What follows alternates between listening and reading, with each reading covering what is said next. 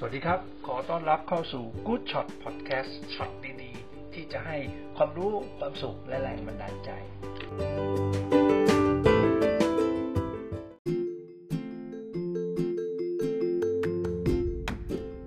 วันนี้เล่าเรื่องของภาษาอังกฤษกับโควิดกันละกัน เรียกชื่อง่ายๆนะฮะ ในช่วงนี้เนี่ยมีข่าวเรื่องของโควิดเยอะมาก แล้วก็มีคำภาษาอังกฤษ ที่ที่ใช้สลับไปสลับมาบางคนก็สับสนแล้วก็ถามกันมาเยอะเลยครับว่าเฮ้ยมันต่างกันยังไง คู่แรกที่ใช้สลับกันไปสลับมาคือคำว่า infectious infect ที่แปลว่า ติดเชื้อนะครับ กับ contagious ก็ก็คือติดเชื้อเหมือนกันสองอย่างนี้ต่างกันยังไงนะครับสองคำนี้ infectious เนี่ยก็คือการที่เราติดเชื้อ ใครก็ช่างติดเชื้อ เรียกว่าเรียกว่า infect แต่คนที่ติดเชื้อหรือคนที่ได้รับเชื้อ ไม่ใช่ว่าทุกคนจะแพร่กระจายเชื้อได้ แต่ถ้าเกิดว่ามีการแพร่กระจายเชื้อได้ คือคนเชื้อที่สามารถแพร่กระจายจากคนสู่คนได้ ก็เรียกว่า contagious ครับ นั่นก็คือความแตกต่างกัน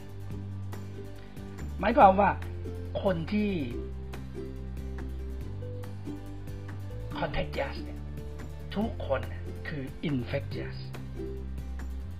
เรียกว่าเป็น subset ของ infectious แต่คนที่ infect คนที่รับเชื้อไม่ใช่ว่าทุกคนจะสามารถที่จะแพร่กระจายเชื้อได้ ในภาษาอังกฤษเองเนี่ยคำว่า infectious สามารถใช้ในเชิงบวกได้นะครับ เช่นเรารับเชื้อของความขยันนะอันนี้ก็ได้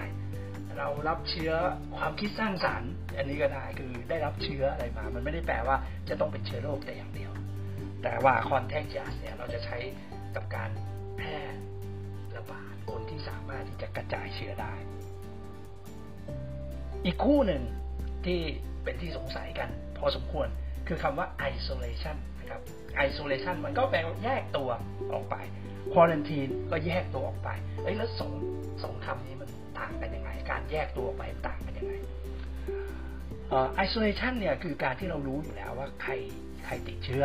เราก็รู้ว่าเขาติดเชื้อ เพราะฉะนั้นเรา isolate เขานะแยกเขาออกไปเพื่อที่จะไม่ให้ไป contact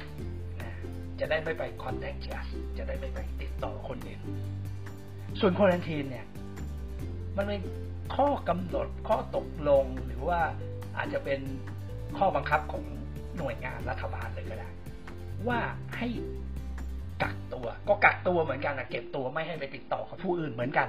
แต่ต่างกันตรงที่ว่า คนที่ควอรันทีนเนี่ยอาจจะไม่ได้เป็นโรค อาจจะมีเชื้อ อาจจะไม่มีเชื้อ เราไม่มั่นใจ เราเลยกักตัวไว้ก่อน ก็จะกำหนดเวลาในช่วงกักตัว เพื่อที่จะได้ให้รู้ว่าเป็นหรือไม่เป็น เพื่อที่จะได้ต้องไอโซเลตหรือเปล่า ถ้าเกิดว่าเป็นก็แน่นอนยิ่งไม่ใช่แค่ควอนทีนเสร็จแล้วจบ ก็ต้องแยกตัวออกไปรักษากักตัวว่ากันไปถ้าเกิดไม่เป็นในช่วงนั้น รู้แน่ชัดว่าไม่ได้ติดเชื้อ ก็กลับไปใช้ชีวิตเหมือนเดิมไอ้คำว่าควอนทีนเนี่ยมันมีมาประมาณ 600 ปีที่แล้วที่ประเทศอิตาลีนะครับคนอิตาเลียนเนี่ยทำมาค้าขายทางเรือ แล้วก็มีลูกเรือกลับมาจากต่างประเทศ แล้วก็ในเรือเนี่ยมีการติดเชื้อเขาก็ไม่แน่ใจว่าไอ้เชื้อโรคนี้มันจะติดกับคนอื่นๆหรือเปล่าเขาก็เลยบอกว่าทั้งเรือทั้งลำเนี่ยลูกเรือทั้งหมดต้องกักตัวไว้ก่อน ตอนนั้นเขาให้การกักตัวนี้ 40 วันคำว่า quarantine ก็มาจากคำว่า quarenta ที่แปลว่า 40 นั่นแหละครับคือที่มาของ quarantine อี อีกคำหนึ่งที่ตอนนี้ใช้กันมาก ๆ ก็คือคำว่า social distancing หรือการรักษาระยะห่างทางสังคม ซึ่งถ้าเราแปลตามตัวเนี่ย มันก็มันก็ไม่ค่อยตรง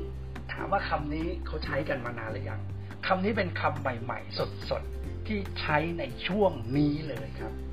ในอดีตไม่ว่าจะโลกอะไรก็ตาม ไม่มีคำว่า social distancing คำนี้เป็นคำใหม่ ความหมายมันก็คือให้รักษาระยะห่างเอาง่ายๆว่าอยู่ห่างๆกัน ทีนี้พอใช้คำว่า social distancing มันก็ไม่ค่อย make sense นะครับมันคือทำไมอะก็ก็ผมติดต่อกันทางออนไลน์ ผมก็ไม่ได้ผมก็ไม่ดิสแ a นซิ่งใช่ไหมผมก็ผมก็ยังแบบอยู่ใกล้ชิดกันอยู่อะเพียงแต่ว่ามันมันมันไม่ได้อยู่ใกล้ชิดในทางกายภาพ เพราะฉะนั้นก็เลยมีคนที่นำเสนอว่า ไอ้คำว่า social distancing เนี่ยมันไม่มันไม่น่าใช้เราน่าจะใช้คำว่า physical distancing ซึ่งมันจะชัดเจนกว่า มันจะแม่นยำกว่า แล้วมันจะให้ความหมายที่ตรงกว่า เชื่อว่าในอนาคตก็ก็คงจะมีการใช้คำว่า physical distancing แทน social distancing ทั้งหมดคือเรื่องราวของภาษาอังกฤษกับโควิดนะครับ ในวันนี้ อยากรู้เรื่องอะไร มีคำถามอะไร ก็ฝากกันเข้ามาได้นะครับ ขอบคุณที่ติดตามแล้วก็จะพยายามทำ Hot Shot Podcast ให้เป็นช็อตดีๆสำหรับผู้ฟังทุกท่าน สวัสดีครับ